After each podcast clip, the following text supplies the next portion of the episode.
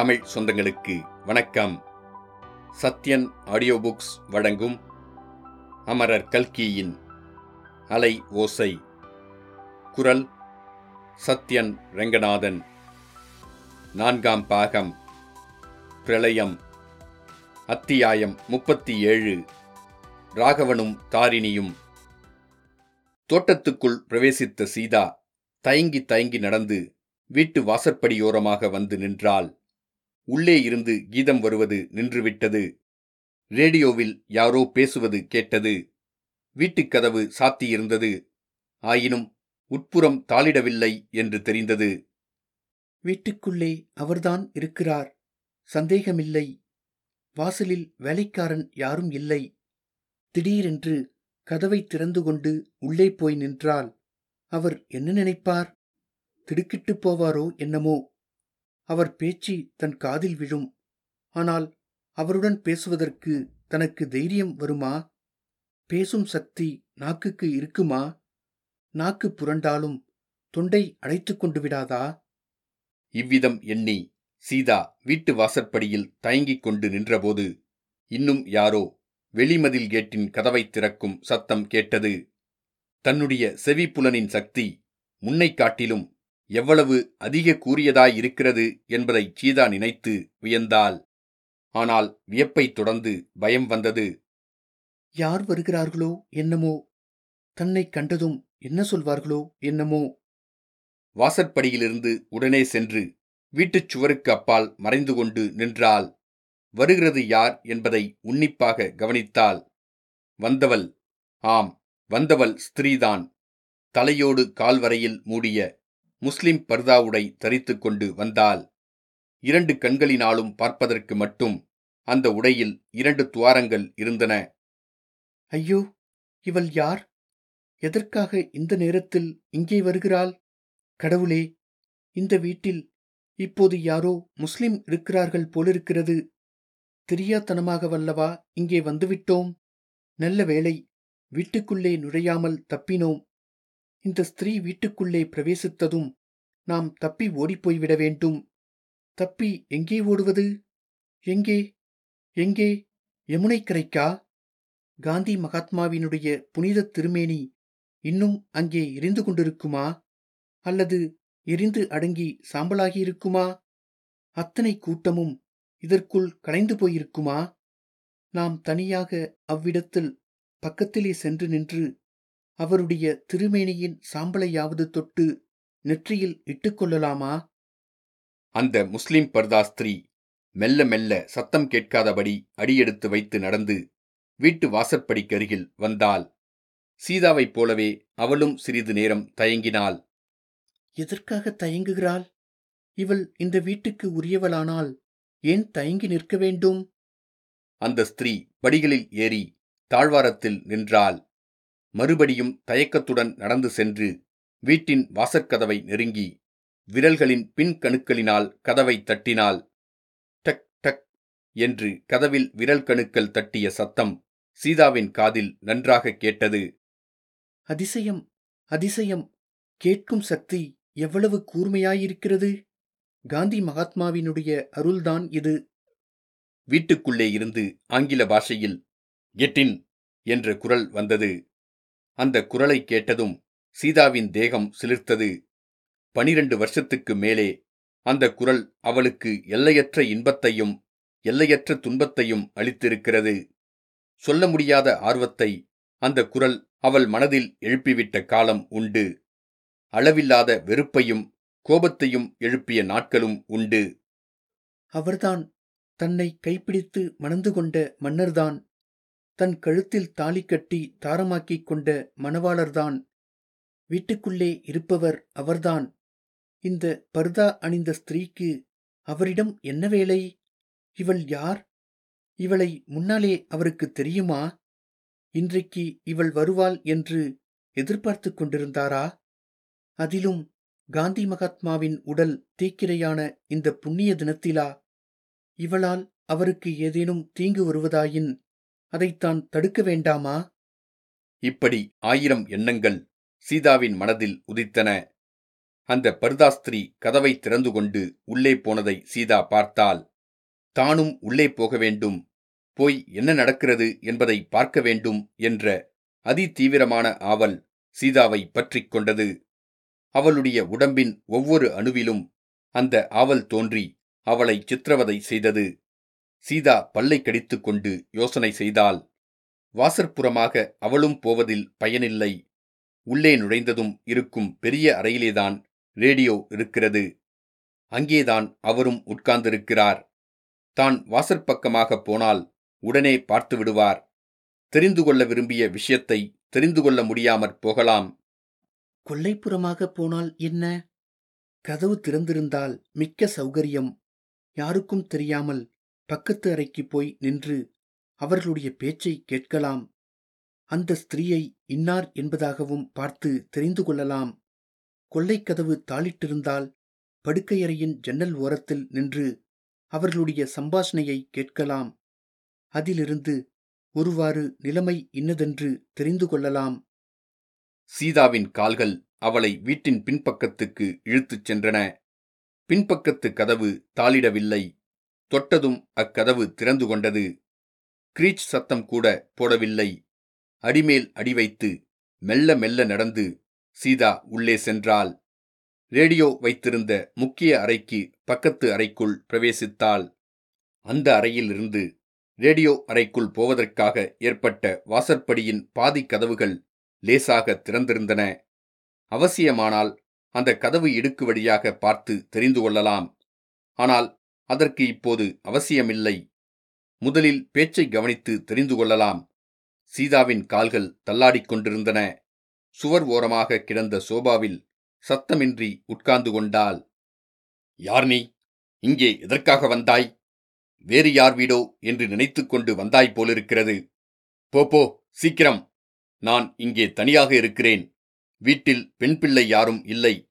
போ உடனே. என்று ராகவனுடைய கடுமை மிக்க குரல் கூறியது. அவனுடைய குரலில் தொனித்த கடுமை சீதாவின் செவிகளுக்கு மிக இனிமையாக இருந்தது. வீட்டில் பெண் பிள்ளை யாரும் இல்லை என்ற வார்த்தைகள் அவளுக்கு அளவில்லாத ஆனந்தத்தை அளித்தன. ஒரு நிமிஷம் மௌனம் குடிகொண்டிருந்தது. ரேடியோவை முன்னமையே ராகவன் மூடியிருக்க வேண்டும்.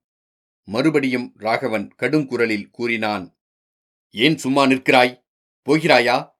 போலீஸை கூப்பிடட்டுமா? வேலைக்கார தடிப்பயல்கள் இரண்டு பேரும் போய்த் தொலைந்து விட்டார்கள். அவர்கள் வரட்டும் சொல்கிறேன். கதவை தாளிடாதது தப்பாய்ப் போயிற்று. பாகிஸ்தானிலிருந்து ஓடி வந்த அகதி சனியன் போல அல்லவா இருக்கிறது? இந்த சமயத்தில் ராகவனுடைய பேச்சு தடைப்பட்டது. ராகவன் மன்னிக்க வேண்டும். உங்களுக்கு அதிக நேரம் தொந்தரவு கொடுப்பதாக உத்தேசமில்லை. சீக்கிரம் போய்விடுகிறேன். என்று ஒரு பெண்ணின் குரல் கேட்டது. அந்த குரலை கேட்டதும் சீதாவின் உடம்பு முழுவதும் மறுபடியும் ஒரு தடவை சிலிர்த்தது. அது தாரிணியின் குரல்தான். எழுந்து ஓடிப்போய் அக்கா என்று அலறி அவளை கட்டிக்கொள்ள வேண்டும் என்ற ஆசை உண்டாயிற்று. அந்த ஆசையை மிகவும் கஷ்டப்பட்டு அவள் அடக்கிக் கொண்டாள். அவளை அடக்கிக் கொள்வதற்கு மிக முக்கியமான காரணம் இருந்தது. தான் இருப்பது தான் உயிரோடு இருப்பது தன் கணவருக்கு தெரியவே கூடாது. அந்த மன உறுதியை நிறைவேற்றியே தீர வேண்டும். தாரிணி தாரிணி நீயா இந்த வேஷத்தில் வந்திருக்கிறாய்? எதற்காக இந்த பயங்கரமான முகமூடி? உட்காரு தாரிணி உட்காரு. உன்னை நான் அப்படி போகச் சொல்லுவேனா? எத்தனை நாளாக உன்னை பார்க்க வேண்டும் என்று தவம் செய்து கொண்டிருக்கிறேன்? தயவு செய்து உட்காரு என்றான் ராகவன். ஆகட்டும் ஐயா எனக்கும் மிக்க களைப்பாயிருக்கிறது. நான் சொல்ல வந்ததை உட்கார்ந்தே சொல்லிவிடுகிறேன். அதிக நேரம் இவ்விடத்தில் இருக்க மாட்டேன். ஐந்து நிமிஷத்தில் சொல்லிவிட்டு போய்விடுகிறேன். என்றாள் தாரிணி. ஐந்து நிமிஷமா? ஐந்து நிமிஷத்தில் நீ போனால் நான் விட்டுவிடுவேனா உன்னை? என்றான் ராகவன். சற்று முன்னால் வீட்டில் பெண் பிள்ளை யாரும் இல்லை. போ உடனே என்று சொன்னீர்களே? அது உனக்காகச் சொன்னேனா? யாரோ அகதி சனியனாக்கும் என்று நினைத்துக் கொண்டு சொன்னேன். நானும் ஒரு அகதி சனியன்தான் என்று வைத்துக் கொள்ளுங்கள். சீக்கிரத்தில் நான் போகவும் வேண்டும். இல்லாவிட்டால் குழந்தை வசந்தி கவலைப்படத் தொடங்கி விடுவாள் தாரிணி வசந்தி எங்கே? ஏன் இப்போதே அவளையும் அழைத்து வரவில்லை? குழந்தை சௌக்கியமாயிருக்கிறாளா? சௌக்கியமாயிருக்கிறாள். அவளைப் பற்றி உங்களுக்கு சொல்வதற்காகவே இன்றைக்கு வந்தேன். எப்போது குழந்தையை கொண்டு வந்து விடும்படி சொல்கிறீர்களோ அப்போது கொண்டு வந்து விட்டுவிடுகிறேன். கொண்டு வந்து விடுகிறேன் என்றா சொல்கிறாய்? சரி கொண்டு வந்து விடு. அந்த தாயில்லா குழந்தையை இந்த சூன்யமான வீட்டில் அழைத்து வைத்துக் கொண்டு நான் திண்டாட வேண்டியதாயிருக்கும். அதனால் என்ன? ஐயா தாயில்லா குழந்தை என்று ஏன் சொல்கிறீர்கள்? சீதாவைப் பற்றி நிச்சயமாக உங்களுக்கு ஏதேனும் தெரியுமா? தெரியும் தாரிணி. என்னைப் போன்ற அபாக்கியசாலிகள் இந்த உலகத்தில் வேறு யாருமே இருக்க மாட்டார்கள். சீதா சேனாப் நதியில் முழுகி இறந்துவிட்டாளாமே சூர்யா நேரில் பார்த்தானாம். இந்தச் சமயத்தில் விம்முகிற சத்தம் கேட்டது. விம்முகிறது யார் என்று சீதாவுக்கு தெரியவில்லை. ராகவனாகவும் இருக்கலாம் தாரிணியாகவும் இருக்கலாம். உள்ளே பாய்ந்து சென்று தான் உயிரோடு இருப்பதை தெரிவித்துவிட்டால் என்ன? இல்லை கூடவே கூடாது. சீதா பிடிவாதமாக பல்லை கடித்துக் கொண்டு எழுந்திராமல் உட்கார்ந்திருந்தாள். சூர்யா நேரில் பார்த்ததாக சொல்லியிராவிட்டால் நான் நம்பியிருக்க மாட்டேன். இன்னமும் தேடிக்கொண்டுதான் இருப்பேன். ஹவுஷங்காபாத்தில் அவளையும் குழந்தையையும் தனியாக விட்டுவிட்டு நான் இந்த பாழும் உத்தியோகத்துக்காக ஓடி வந்ததை நினைத்தால் எனக்கு நெஞ்சு வெடித்துவிடும் போலிருக்கிறது. ஆனால் பாகிஸ்தானில் உள்ளவர்கள் அப்படி திடீரென்று பேய் பிசாசுகளாவார்கள் என்று எனக்கு என்ன தெரியும்? ராகவன் போனதை நினைத்து நீங்கள் வருத்தப்பட வேண்டாம். சீதா உண்மையில் பாக்கியசாலி. நதி வெள்ளத்தில் மூழ்கி இறந்து போய்விட்டால் உயிரோடு இருக்கும் நாம் தான் துர்பாக்கியசாலிகள். உலகத்துக்கே ஓர் உத்தமராய் இருந்தவர். சுட்டுக் கொல்லப்பட்டதை பார்த்தோம் கேட்டோம் அல்லவா? இந்த மனவேதனையை அனுபவிக்காமல் போய்விட்டவள் அதிர்ஷ்டசாலிதானே? நேற்று ராத்திரி இந்த செய்தியை கேள்விப்பட்டதிலிருந்து எனக்கும் அவளுடைய நினைவாகவே இருந்தது. சீதா மட்டும் இப்போது உயிரோடு இருந்திருந்தால் எவ்வளவு துக்கப்பட்டிருப்பாள் என்று அடிக்கடி நினைத்துக் கொள்கிறேன். சீதாவுக்கு மகாத்மாவிடம் ஒரு தனி பக்தி. அதிலும் நாங்கள் ஹவுஷங்காபாத்தில் ஒரு வருஷம் இருந்த காலத்தில் அவள் மகாத்மா காந்தியை தெய்வமாகவே நினைத்து பூஜை செய்து கொண்டிருந்தாள். சீதா புண்ணியம் செய்தவள் நான் போய் வருகிறேன் மிஸ்டர் ராகவன். நாளை காலையில் தங்கள் குமாரியை அழைத்து கொண்டு வந்து தங்களிடம் விட்டுவிடுகிறேன். இதென்ன சொல்லுகிறாய் தாரிணி? முன்பின் தெரியாதவர்கள் பேசுவது போல் பேசுகிறாயே. எங்கே போக வேண்டும் என்கிறாய்? நீ எங்கே தங்கியிருக்கிறாய்? குழந்தையை எங்கே விட்டுவிட்டு வந்திருக்கிறாய்? இரண்டு மாதத்துக்கு முன்னாலே சீதா பெயருக்கு நீ கடிதம் எழுதியிருந்தாயே. உன்னை நான் எதிர்பார்த்து கொண்டுதான் இருந்தேன். இத்தனை காலமும் என்ன செய்தாய்? எங்கே இருந்தாய்? என்று ராகவன் படபடவென்று பல கேள்விகளை கொட்டினான். அந்த கடிதம் எழுதிய அடியோடு இந்த ஊருக்கு வந்துவிட்டேன். ஜும்மா மசூதிக்கு அருகில் நானும் என் பெற்றோர்களும் முன்னொரு சமயம் வசித்த வீட்டுக்கு போனேன். அன்றைக்கே அந்த பிரதேசத்தில் கலகம் தொடங்கிவிட்டது. இரண்டு மாதமாக வீட்டை விட்டு வெளியே புறப்பட முடியவில்லை. குழந்தையை அழைத்து வர பயமாயிருந்தது. அதனாலேதான் இத்தனை நாள் தாமதம். இன்றைக்கு இந்த டில்லி நகர் முழுவதும் மகாத்மாவின் இறுதி ஊர்வலத்துக்கு போய்விட்டது. நானும் தைரியமாக புறப்பட்டு வந்தேன். என்றாள் தாரிணி. இன்றைக்கு இந்த நகரத்தில் வெளியில் புறப்படாமல் வீட்டிலேயே இருந்தவன் நான் ஒருவன்தான் போலிருக்கிறது. இந்த வீட்டில் இருந்த வேலைக்காரர்கள் கூட மகாத்மா காந்தியின் கடைசி தரிசனத்துக்கு போய்விட்டார்கள். நான் வீட்டிலேயே இருந்து ரேடியோ மூலம் எல்லா நிகழ்ச்சிகளையும் கேட்டுக்கொண்டிருந்தேன் அதுவும் ஒரு விதத்தில் நல்லதாய் போயிற்று. இல்லாவிடில் நீ இங்கே வந்து என்னை காணாமல் திரும்பிப் போயிருக்கலாம் அல்லவா? ஆமாம். நீங்கள் வீட்டில் இருந்தது நல்லதாகத்தான் போயிற்று. நான் போய் வருகிறேன். நாளைக்கு நாளைக்கு என்கிற பேச்சு வேண்டாம். இப்போதே நான் கார் எடுத்துக் கொண்டு வருகிறேன். போய் வசந்தியை அழைத்து வருவோம். ஆனால் அந்த தாயில்லா குழந்தையை என் தலையிலே கட்டிவிட்டு நீ தப்பிப் போய்விடலாம் என்று நினைக்காதே. என்னால் அந்த பொறுப்பை வகிக்க முடியாது. நீ இந்த வீட்டில் சீதாவின் ஸ்தானத்தில் இருந்து வசந்தியையும் வளர்ப்பதாக ஒப்புக்கொண்டால்தான் அந்த பொறுப்பை நான் ஒப்புக்கொள்ள முடியும். ஐயா நீங்கள் என்ன சொல்கிறீர்கள்? சீதாவின் ஸ்தானத்தில் நான் இருக்க வேண்டும் என்று சொல்வதின் அர்த்தம் என்ன? இன்னும் உங்களுக்கு அந்த பழைய பைத்தியம் விடவில்லையா? பழைய பைத்தியம் விடவில்லைதான். இந்த உடம்பில் உயிர் உள்ள வரையில் என்னை அப்பைத்தியம் விடாது தாரிணி. உங்களுக்கு ஓர் ரகசியம் தெரியாது. அதனாலேதான் இன்னமும் இப்படிச் சொல்கிறீர்கள். சீதா என் சொந்தத் தங்கை என் உடன் பிறந்த சகோதரி. அது எனக்கு தெரியாத ரகசியம் அல்ல. நீ சீதாவின் சொந்த தமக்கை என்பதை சூர்யா சொன்னான். இன்னொரு விஷயமும் அவன் கூறினான். நீ என்னை கல்யாணம் செய்து கொண்டால் அதைக் காட்டிலும் சீதாவின் ஆத்மாவுக்கு சாந்தியளிக்கக்கூடிய வேறொன்றும் இராது என்று சொன்னான். நீயே யோசித்துப் பார் தாரிணி இந்த வீட்டிலிருந்து வசந்தியை வளர்ப்பதற்கு உன்னைக் காட்டிலும் தகுதியுடையவள் உண்டா? நீ மட்டும் என்னை கல்யாணம் செய்து கொள்வதாக ஒப்புக்கொண்டால் வேண்டாம். இன்றைக்கு இந்த பேச்சு உனக்கு பிடிக்காது. பிற்பாடு பார்த்துக் கொள்ளலாம். இன்றைக்கு நம் எல்லோருடைய மனமும் கலங்கிப் போயிருக்கிறது. நாம் இப்போது போய் குழந்தையை அழைத்து கொண்டு வரலாம்.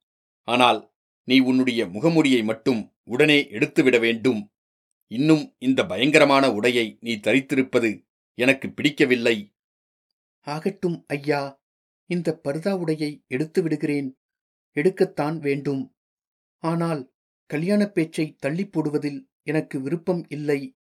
அதை இப்போதே பேசி முடித்துவிட்டால் என் மனது நிம்மதியடையும். எனக்கு ஒன்றும் ஆட்சேபமில்லை தாரிணி. பேஷாக இப்போதே பேசி முடிவு செய்யலாம். ஆனால் பேசுவதற்குதான் என்ன இருக்கிறது? நீ உன்னுடைய விருப்பத்தை தெரிவிக்க வேண்டியதுதான். நானோ பதினாறு வருஷ காலமாக தவம் செய்கிறேன். என்னுடைய விருப்பத்தை தெரிவிப்பதற்கு முன்னால் ஒரு விஷயம் சொல்ல வேண்டும். என் தங்கை சீதாவுக்கு நான் சத்தியம் செய்து கொடுத்திருக்கிறேன். என்ன சத்தியம் செய்து கொடுத்தாய்?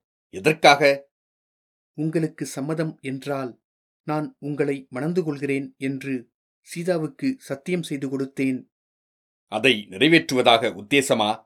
காற்றிலே பறக்க விட்டு விடுவதாக உத்தேசமா? சீதா உயிருடன் இருந்தபோது என்னால் அவளுக்கு பல கஷ்டங்கள் நேர்ந்தன. கடைசியில் அவளை பாதுகாக்க நான் செய்த ஏற்பாடும் பயனில்லாமற் போயிற்று. சீதாவின் ஆவியாவது நிம்மதியடைய வேண்டாமா? ஆகையால் அவளுக்கு நான் கொடுத்த வாக்கை மீறப்போவதில்லை. நீங்கள் என்னை கல்யாணம் செய்து கொள்ள சம்மதித்தால் எனக்கும் அதில் சம்மதம். ஆனால் நீங்கள் யோசித்துச் சொல்ல வேண்டும். சீதா இதுவரை தான் உட்கார்ந்திருந்த சோபாவிலிருந்து எழுந்து நின்றாள். பேதை பெண்ணே ஏன் இன்னும் இங்கே இருக்கிறாய்? போய்விடு. உடனே ஓடிப் போய்விடு. உன் மனம் நன்றாயிருக்கும்போதே இங்கிருந்து போய்விடுவது நல்லது.